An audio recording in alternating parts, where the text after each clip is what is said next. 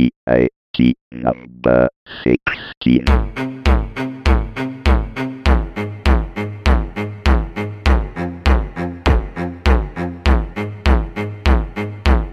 Buon anno e bentornati su Tecnica Arcana per il primo appuntamento del 2007, una puntata di Tecnica Arcana telegrafica, diciamo di riscaldamento, la numero 16, nella quale parleremo dei feed RSS e dei misteri che nascondono e poi torneremo brevemente a parlare dei gruppi di continuità degli UPS, l'ultimo argomento trattato su Tecnica Arcana Telegrafica numero 15.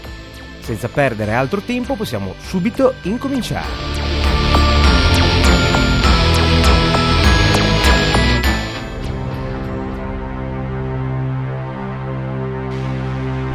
Eccoci qui, anche nel 2007 io sono sempre Carlo e voi state sempre ascoltando Tecnica Arcana Telegrafica, numero 16, supplemento a periodico del podcast mensile Tecnica Arcana. Ben ritrovati, spero che abbiate passato un periodo di festività sereno e divertente. Per rimettermi un po' in moto, eh, pesco nella cartellina dei suggerimenti che è sempre sempre più piena un, un'idea proposta da Fabio che mi ha scritto e proponeva fra le altre cose di parlare magari dei CMS, ovvero dei Content Management System, tipo WordPress, Joomla, PHP Nuke, tutti i sistemi che permettono la pubblicazione semplice e automatizzata di contenuti sul web, che è un argomento un po' lungo per una puntata telegrafica. O ancora meglio, propone sempre Fabio, parlare di RSS, che dice, in fondo è stata una piccola rivoluzione, con tutte le implicazioni che hanno avuto sul blogging, podcasting, eccetera. Sarebbe interessante fare una carrellata di queste importanti tecnologie che magari molti usano senza neanche rendersene conto. Beh, voi che state ascoltando Tecnica Arcana e gli altri podcast, non so se ve ne siate resi conto o meno, ma utilizzate proprio l'RSS che è un piccolo file che è un po' il motore della distribuzione di contenuti come il podcast, ma anche i blog e le informazioni provenienti da portali e siti. È facilissimo capire a grandi linee come funziona, tutto sommato è anche abbastanza facile eh, metterci le mani sopra, almeno quello per il podcasting, il mio ad esempio lo scrivo a mano. E quindi in questa trasmissione, a metà strada fra una normale puntata di tecnica arcana telegrafica e una puntata di Art Attack, esploriamo questa tecnologia semplice ma geniale che se proprio non ha rivoluzionato il nostro modo di utilizzare la rete, senz'altro ci è di grande aiuto ed è veramente molto comodo. Quindi, se avete il computer anche sotto mano, questa forse è la prima puntata che potrà tornare utile per fare qualche esperimento se non avete mai provato prima questo tipo di tecnologia e bando alle ciance e incominciamo subito. Allora, l'RSS è un file che contiene delle informazioni provenienti da un qualche tipo di sito. Molto spesso per l'utente non importa neanche che sia un file, è un indirizzo da copiare in un programma o in un portale web. Ad esempio, se avete un aggregatore per flussi RSS per leggere i vostri blog preferiti senza dover visitare il sito, prendete il, l'indirizzo di questo file e lo copiate nel vostro aggregatore e voi praticamente il file non lo vedete neanche, è l'aggregatore che lo va a leggere, lo richiede importa queste informazioni. Lo stesso dicasi per il podcast. Voi andate sulla pagina del vostro podcast, ammesso di utilizzare un sistema, diciamo, manuale e non automatizzato come iTunes, copiate l'indirizzo del feed RSS del podcast che vi interessa all'interno del podcatcher o aggregatore, insomma, Juice e similari. E il file voi non lo vedete più, ci penserà Juice a andarlo periodicamente a visitare e a cercare differenze ed eventualmente a fare delle operazioni. Ma che cosa c'è dentro questo file RSS? È molto molto semplice, però uno che non ha mai avuto modo di vedere questo tipo di documenti, aprendolo trova dei caratteri strani che potrebbero in qualche modo impaurirlo. Spero che alla fine di questa puntata chi si impauriva davanti a questi caratteri strani, queste parole non troppo usuali, ne sia al contrario affascinato e magari provi a sperimentare un po' e a metterci le mani sopra. L'RSS è basato su XML, un'altra sigla. A sua volta l'XML è molto simile all'HTML e l'HTML comincia o dovrebbe cominciare ad avvicinarsi in un range di parole un pochettino diffuse. L'HTML è quel linguaggio che viene utilizzato per scrivere, per rappresentare le pagine web che vediamo tutti i giorni. Cosa hanno in comune questi linguaggi? Sono linguaggi detti a marcatori e in realtà sono file di testo molto semplici ai quali si aggiungono delle informazioni attraverso appunto dei marcatori. Vediamo come funzionano. Un file di testo è un file che contiene esclusivamente testo, senza altre informazioni. Ad esempio, so, un documento di Microsoft Word non è un file di testo nel senso stretto del termine, perché contiene tante altre informazioni, ad esempio la formattazione, il tipo di carattere, la presenza di immagini, i paragrafi e tutte queste cose qui.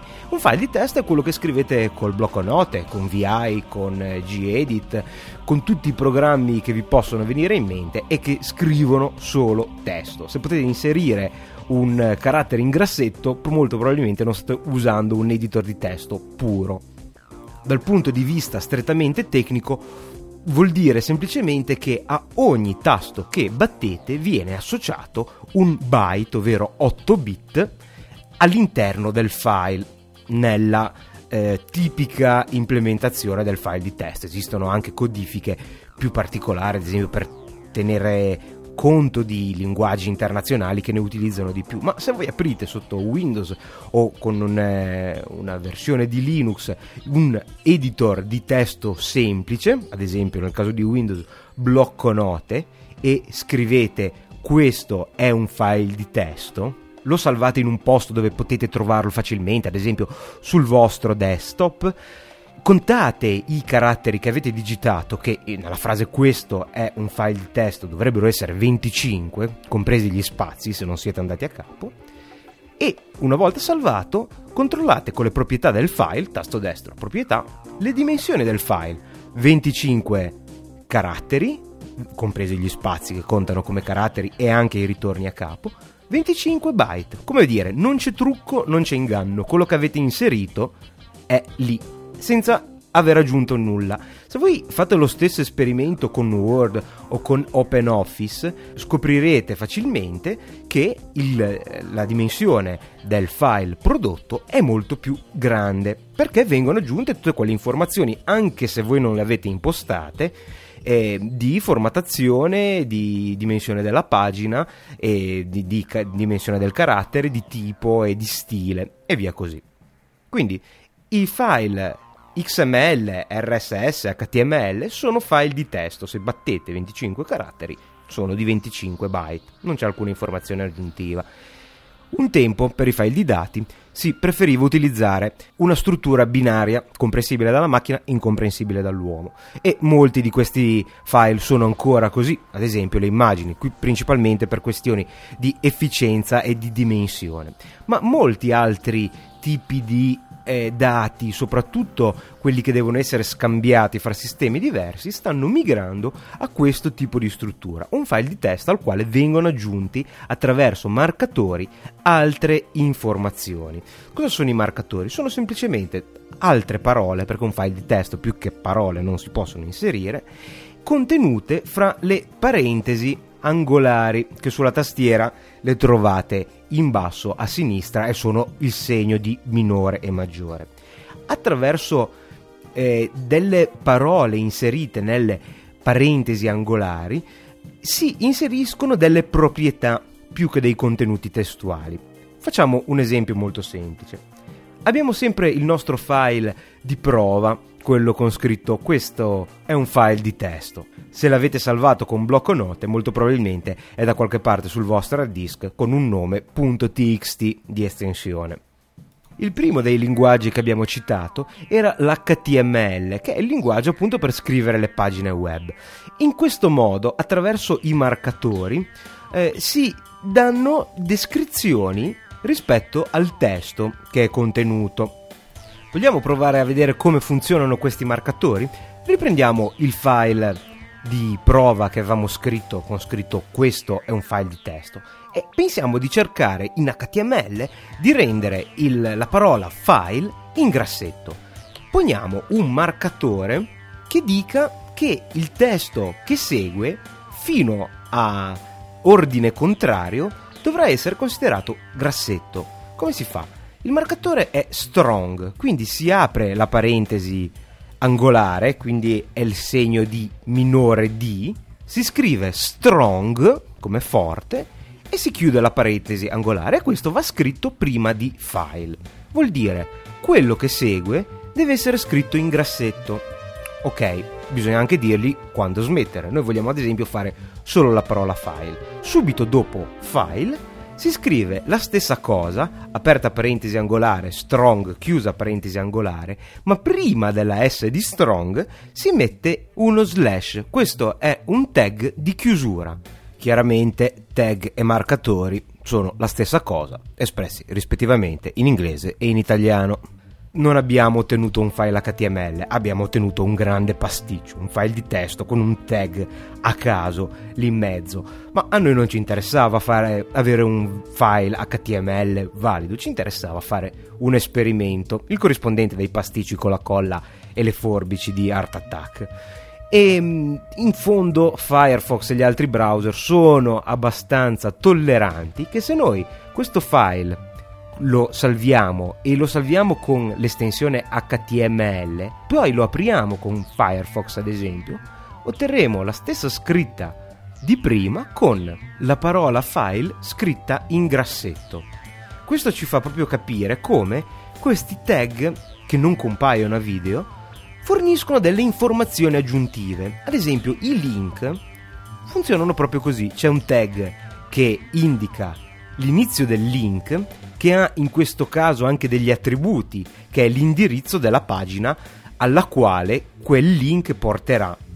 Il tag inizia e significa tutto il testo che segue sarà rappresentativo di un link che se tu cliccherai sul testo ti porterà all'altra pagina e poi si chiude il tag del link. In questo modo riesco a inserire tantissime informazioni in un formato molto semplice e che, seppur non è sempre l'ideale, in caso di emergenza anche un uomo può aprire e leggere con discreta facilità. Quindi l'HTML è una cosa molto comoda, però ha un sacco di problemi, è stato standardizzato un po' così così eh, e poi la sua funzionalità è limitata. Non sarebbe bello poter fare un linguaggio così semplice a marcatori estensibile che ognuno può personalizzare a proprio piacimento e a seconda della pro- propria esigenza per eh, esprimere attraverso questo linguaggio strutture e non solo pagine web ma anche strutture dati veramente molto complesse. Ad esempio per eh, esportare dei dati da sistemi diversi o per rappresentare delle gerarchie questo, detto un po' alla Carlona, e ho gli attributi anagrafici per farlo, è il linguaggio XML, cioè un linguaggio a marcatori estensibile. Quando servono nuove funzioni, si aggiungono, si personalizzano, si creano le proprie strutture dati nello stesso semplice modo. Con l'XML si fa veramente di tutto. Gli RSS, che sono una struttura basata sull'XML per il trasporto e la diffusione delle informazioni, è appunto basato sull'XML. Vi ricordate Glast? Quel bel gioco tridimensionale molto simile a Warcraft 3? Lo sapete i modelli poligonali su in che, co- in che linguaggio sono scritti? Loro li disegnano con i vari programmi di modellizzazione 3D e li salvano in XML. Così hanno un formato semplice e portabile, nel senso che può essere letto da qualunque sistema senza particolari problemi. OpenOffice, l'ottimo programma che sostituisce Office di Microsoft con una serie di software che eh, vanno a coprire tutte le esigenze dell'uso per ufficio del computer, utilizza proprio un formato che quando noi chiamiamo aperto si intende proprio che è un formato scritto in XML che è facilmente eh, leggibile, è standard e si implementa facilmente su altri programmi o su altre piattaforme. Chiaramente è standardizzato, quindi non serve ciò che vi sto per dire, ma se uno volesse cercare di scrivere un eh, programma che legga un file di Word, le vecchie versioni, dovrebbe aprire questo file di Word e non ci capirebbe niente perché è un file binario, quindi pieno di caratteri senza senso. Invece, eh, ripeto, non serve perché è comunque standardizzato, quindi basta leggere le specifiche, ma aprendo un file di OpenOffice si trova una struttura con questi marcatori molto semplice, almeno rispetto al file binario, nel quale potrebbe già capire qualcosa. Ora mi faccio anche una contestazione da solo. Ehi, hai detto che OpenOffice utilizza l'XML per salvare i suoi dati. Questo vuol dire che se io apro un file di OpenOffice col blocco note e vedo questo testo delimitato da marcatori, provate, ma fatelo su un nuovo file, non rovinatevi un file che già esiste. Scrivete questo non è un file di testo in OpenOffice, nella parte ovviamente dedicata al word processing, salvatelo sempre sul desktop e provate ad aprirlo col blocco note disastro, una serie di caratteri incomprensibili. Sembra proprio un file binario. E allora qual è il segreto? Beh, il segreto è molto semplice. Dell'XML si possono tessere le lodi per ore, ma non è molto efficiente e soprattutto è molto più grande di un corrispondente file binario che apporta all'incirca le stesse informazioni. E allora, sempre nel nome della semplicità, hanno racchiuso una serie di file XML in uno zip, ma senza trucchi strani. Prendete il vostro file che avete ottenuto con OpenOffice, cambiateci il nome, dovete avere le estensioni visibili in Windows ovviamente per fare questo. Cambiate semplicemente l'estensione da ODT, che è l'estensione di OpenOffice, a zip cambierà l'icona, vi chiederà che il formato eh, cambierà di tipo, potrebbe essere illeggibile, eccetera, eccetera. Apritelo con un programma per leggere lo zip, troverete una struttura di cartelle e una serie di file XML. Aprite content XML all'interno dello zip e fra tanti tag troverete anche il testo che avete digitato, ovviamente racchiuso fra marcatori. L'RSS, che significa Really Simple Syndication cioè distribuzione veramente semplice, nasce proprio così, utilizzare l'XML per diffondere le informazioni e scambiarle ad esempio fra due siti internet o fra un sito internet e un'applicazione. Ciò che avviene ad esempio su un blog, che poi è la piattaforma che ha portato eh, alla ribalta questo sistema di condivisione delle informazioni, è questo le pagine del blog non esistono come pagine HTML, vengono generate all'istante dal motore del blog. Uno chiede la pagina e c'è un programma scritto ad esempio in PHP o ASP che prende dei dati solitamente da un database, li infila al volo in una pagina che fisicamente non esiste ma viene mandata comunque al vostro browser e a voi avete la vostra pagina completa sullo schermo.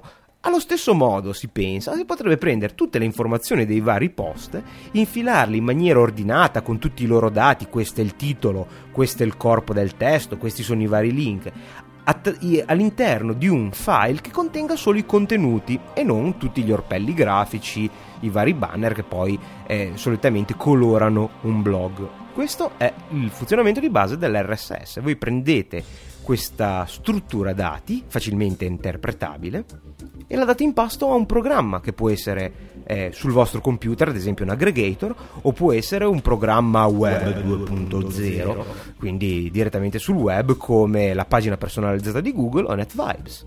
Questi prendono questi dati, li interpretano, vi danno le informazioni. Tutto qui. La magia non è poi così magica.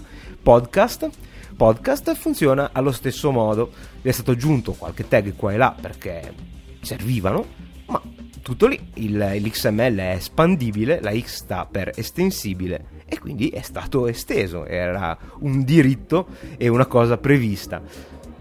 Andiamo a vederlo un po' più da vicino. Torniamo in modalità Art Attack aprite il vostro browser, cercate su Google Tecnica Arcana, portatevi alla pagina di Tecnica Arcana e cliccate sul pulsantino del feed abbonati RSS XML o quello che c'è scritto.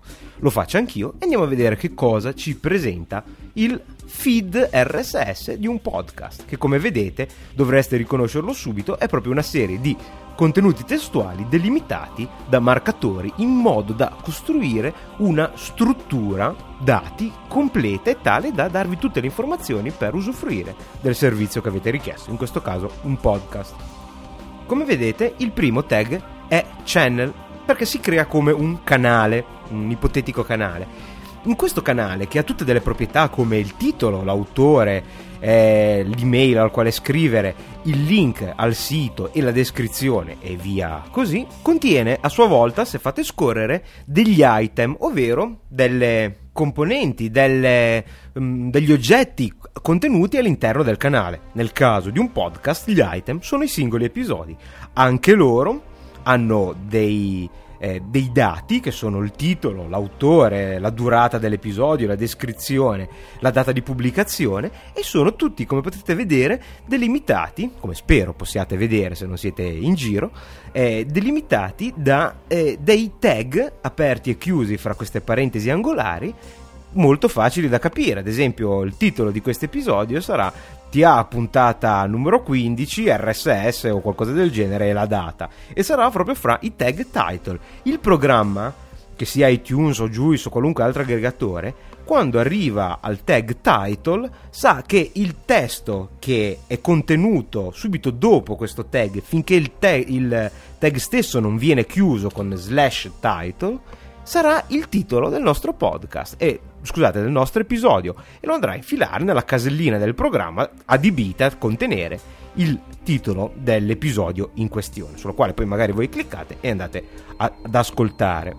È tutto qui, è molto semplice, se voi adesso lo aprite eh, e guardate, sono sicuro che non ci saranno misteri, eh, perché l'unica cosa che è un pochino più strana è stata l'inserimento dell'enclosure, che prima non esisteva e serve proprio per inserire oltre al flusso di informazioni di contorno anche l'indirizzo del file eh, di dati, diciamo medi- multimediale, nel caso di Tecnica Arcana esclusivamente MP3, ehm, che il vostro aggregatore dovrà scaricare. Questo perché il fulcro di un RSS del blog è l'RSS stesso, nel senso che eh, tutti i contenuti prodotti dall'autore del blog sono già dentro l'RSS perché è testo, invece per i podcaster l'RSS è solo un metodo per gestire e per farvi eh, usufruire della comodità di un abbonamento, ma i dati che io produco non sono le piccole descrizioni che aggiungo, ma è un file che poi viene scaricato, l'MP3 che state ascoltando. Senza un, un meccanismo come questo dovreste tutti i giorni nel caso migliore, e comunque una volta ogni tanto quando ne avete voglia, dovreste venire sul sito di Tecnica Arcana a cercare se c'è un nuovo episodio. In questo modo voi non dovete più farlo, semplicemente vi abbonate al feed, che semplicemente vuol dire sal- vi salvate in qualche programma l'indirizzo, questo programma periodicamente lo controlla per voi e quando ve- appena vede che c'è un item che la volta prima non c'era, dice, qui c'è un nuovo episodio di Tecnica Arcana e ve lo scarica. Tutto qui. Ogni tanto qualcuno mi chiede che cos'è un podcast io gli rispondo una belinata, un file di testo e un mp3. In realtà è così, è veramente una cosa di una semplicità disarmante. È un file di testo con le informazioni per la gestione di una serie di file mediali, di file audio in questo caso. Che poi alla fine la struttura degli mp3 non è neanche così complessa. Non c'è una struttura dati incredibilmente complicata con tantissimi livelli così, e tantissime ramificazioni, è semplicemente una lista è proprio solo una lista l'RSS del podcast. Eppure, messi insieme, creano una cosa che rimane sempre semplicissima, ma di una comodità incredibile e si spera che continui questa piccola rivoluzione come mezzo di fornitura dell'informazione al pubblico di internet. Se volete approfondire, la wiki, questa volta quella italiana, ha delle belle pagine sia per l'RSS che per l'XML e vi invito a visitarle, le trovate ovviamente sulla pagina di Tecnica Arcana cercatela su Google Tecnica Arcana e lo trovate. E andiamo avanti immediatamente eh, con un messaggio vocale che mi permette di tornare e dire ancora due parole sugli UPS. Poi per eh, questa prima puntata del 2007 chiudiamo qui. Ascoltiamole insieme. Eh, ciao, sono Domenico, chiamo da Crema. Volevo semplicemente dirti che gli UPS, di quanto io conosca, non fanno nessun controllo sulla rete penso che sia solamente una batteria all'interno che tiene la corrente per non rovinare l'hard disk.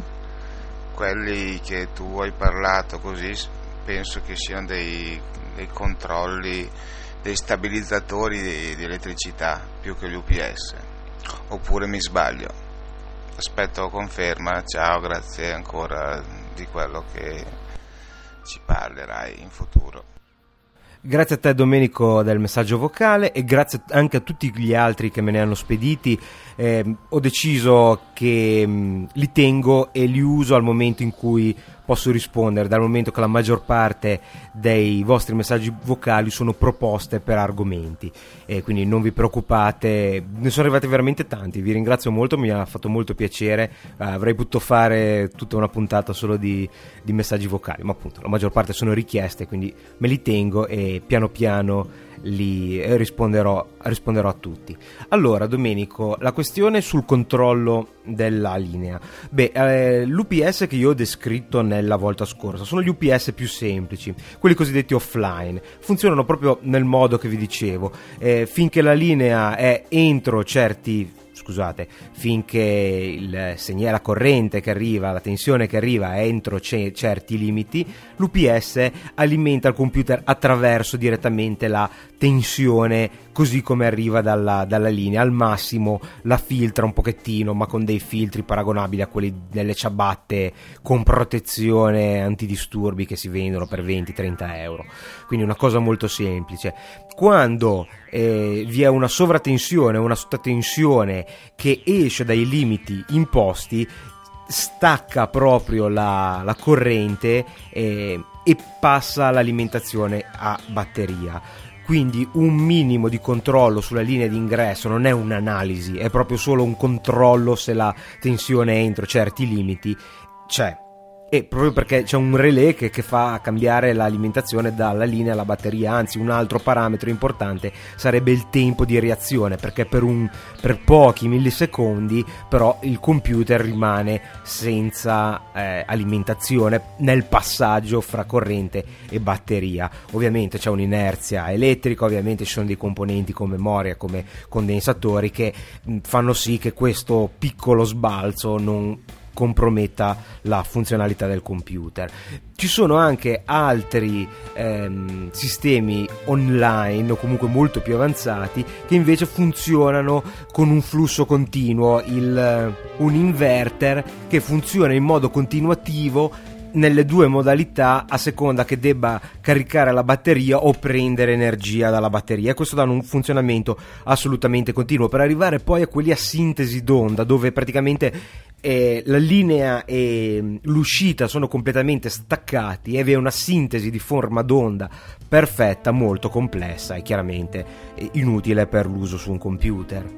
Visto che Domenico confesso di non aver mm, capito in maniera molto chiara il punto della situazione eh, che fai nel tuo messaggio? E soprattutto dato che alla fine mi parli di stabilizzatori di rete eh, non vorrei che il discorso fosse più che altro legato all'esempio che ho fatto riguardo agli UPS per audiofili perché lo stabilizzatore di rete invece è uno strumento che è molto utilizzato dagli audiofili proprio per migliorare la qualità dell'alimentazione di rete come vi dicevo a loro interessa molto meno la, la, la possibilità di far funzionare lo, le loro apparecchiature senza corrente in casa, ma sono più interessati alla qualità della rete. E comunque anche in questo caso, seppur molto rari, ci sono, come vi dicevo, anche degli UPS per uso audiofilo. Sono molto costosi, sono molto sofisticati e mi permettono di tornare al discorso riguardante l'indicazione della potenza in volt ampere. A me in fondo poi queste multinazionali fanno un po' di tenerezza e dopo l'ultima puntata telegrafica ho avuto un po' di sensi di colpa a insinuare che utilizzino questa unità di misura solo per avere un numero più grande.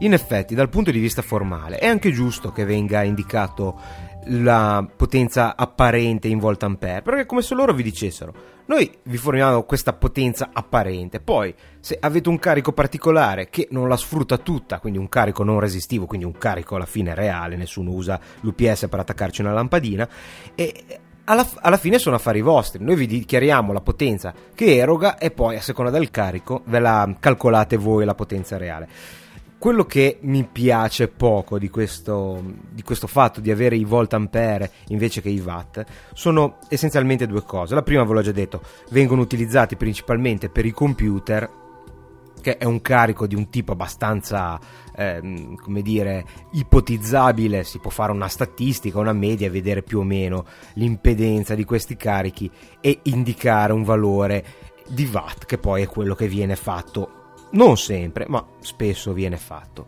La cosa invece che mi dà eh, molto più da pensare è che le persone normali, che hanno tutti i diritti di avere il loro computer protetto da un gruppo di continuità, non, non, non abbiano nemmeno il dubbio che quel numero sia diverso dai watt, perché se una persona, ripeto, normale ha una vaga idea della potenza elettrica, del consumo elettrico, ce l'ha esclusivamente perché nel retro degli elettrodomestici c'è riportato un wattaggio che ormai è diventato l'unità di misura delle lampadine. Insomma, i watt si conoscono perché sono nelle lampadine e negli elettro, gli elettrodomestici, nessuno ne sa la definizione fra le, i normali utilizzatori. E quindi uno che va a comprare una lampadina da 100 watt e si aspetta un consumo tale e una luce più o meno eh, prevedibile, potrebbe, secondo me, andare in un supermercato convinto per qualche ragione che il suo computer consumi 300 watt, magari perché ha l'alimentatore da 300 watt, più di 300 watt non li potrà consumare, evidentemente. E vedersi questi begli scatoloni di UPS con un 300 scritto bello grande e dire eccolo qua, 300 è il mio, senza neanche porsi il, il, il dubbio su perché c'è scritto VA invece che watt. È una cosa normale, io penso, non so, a quello che potrebbe fare mio padre o mia madre 300 va bene, il mio lo prende, lo porta a casa, i 300 volt ampere che sono quelli veramente indicati magari sono 200 watt, il suo computer ne consuma 250 e la prima volta che si mette in azione salta tutto. È questo che mi dà fastidio, nel senso ci vorrebbe un pochino più di indicazione pur riconoscendo una correttezza dal punto di vista strettamente formale e teorico, un'informazione un pochino più prolissa eh, nei confronti del consumatore, che poi è sempre quello che ci rimette. Eh, il, il dubbio che queste informazioni siano un po' una, uno specchietto per le allodole mi viene proprio dalla pagina di un UPS per audiofili. Anzi, l'hanno chiamato APS, che sta per Audiophile Power Supply giusto per inventarsi un nome commerciale. Questo UPS, dalle qualità e dalla mh, precisione della ricostruzione della forma d'onda assolutamente eh, straordinaria, per uso esclusivamente audio, prodotto da una società che si chiama Pure Power, e il link ve lo metto ovviamente nella pagina degli episodi, guarda un po' che combinazione nella home page, che ha anche una scheda tecnica, non cita neanche per sbaglio i volt ampere. E allora cos'è? Cambiano le regole della fisica per eh, chi può spendere, fatemi andare a controllare, 2495 dollari? No, assolutamente. È semplicemente un eh, manifesto di chiarezza. Eh, ci sono i vari modelli di UPS e c'è una tabella che spiega la potenza che si può applicare a seconda del carico con un carico resistivo che viene preso come dato di etichetta, diciamo, eh, quindi e, e viene detto ad esempio una lampadina 1500 watt con un carico continuo non lineare, ad esempio un amplificatore di potenza, sempre dati che ci sono scritti, quindi non, non lo sto dicendo io, è proprio una cosa molto chiara, 1275 watt.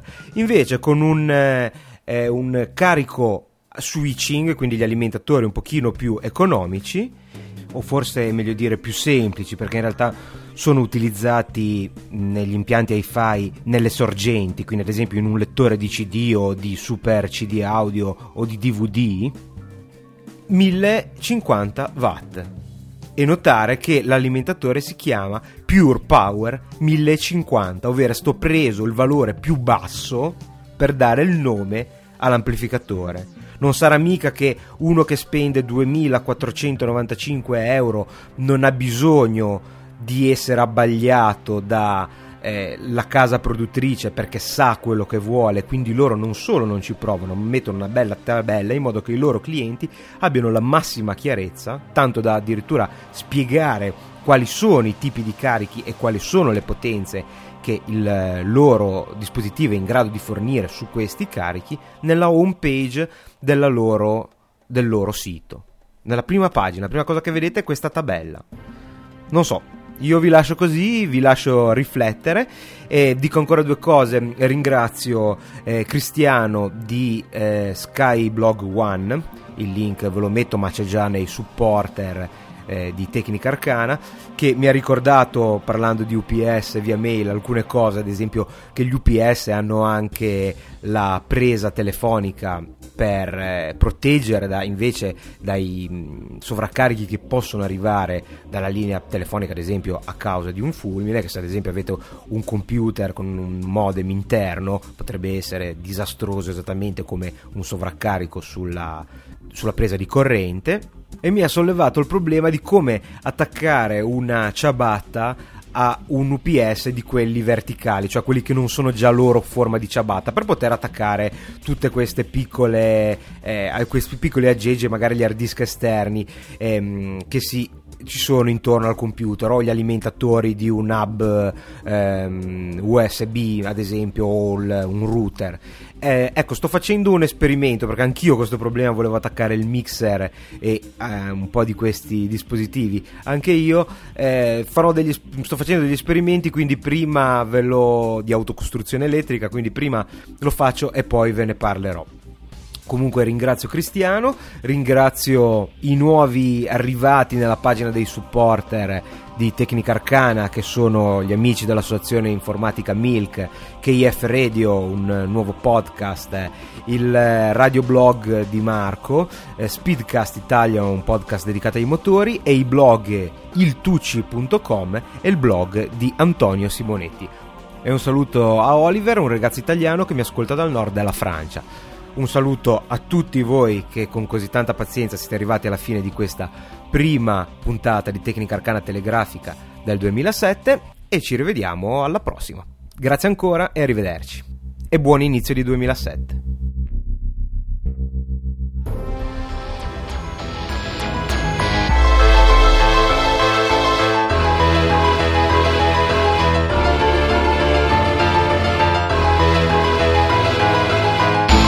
Avete ascoltato Tecnica Arcana Telegrafica, supplementa periodico al podcast mensile Tecnica Arcana. Per maggiori informazioni sul podcast e per i link citati nell'episodio, fate riferimento al sito all'indirizzo www.deflord.it oppure cercate Tecnica Arcana su Google. Inviate le vostre email all'indirizzo tecnicarcana-gmail.com o lasciate un messaggio vocale seguendo le istruzioni presenti sul sito. La sigla di questo podcast è Mortisia's Dance del gruppo Nightshade, mentre le musiche di sottofondo sono di Blazei Linner.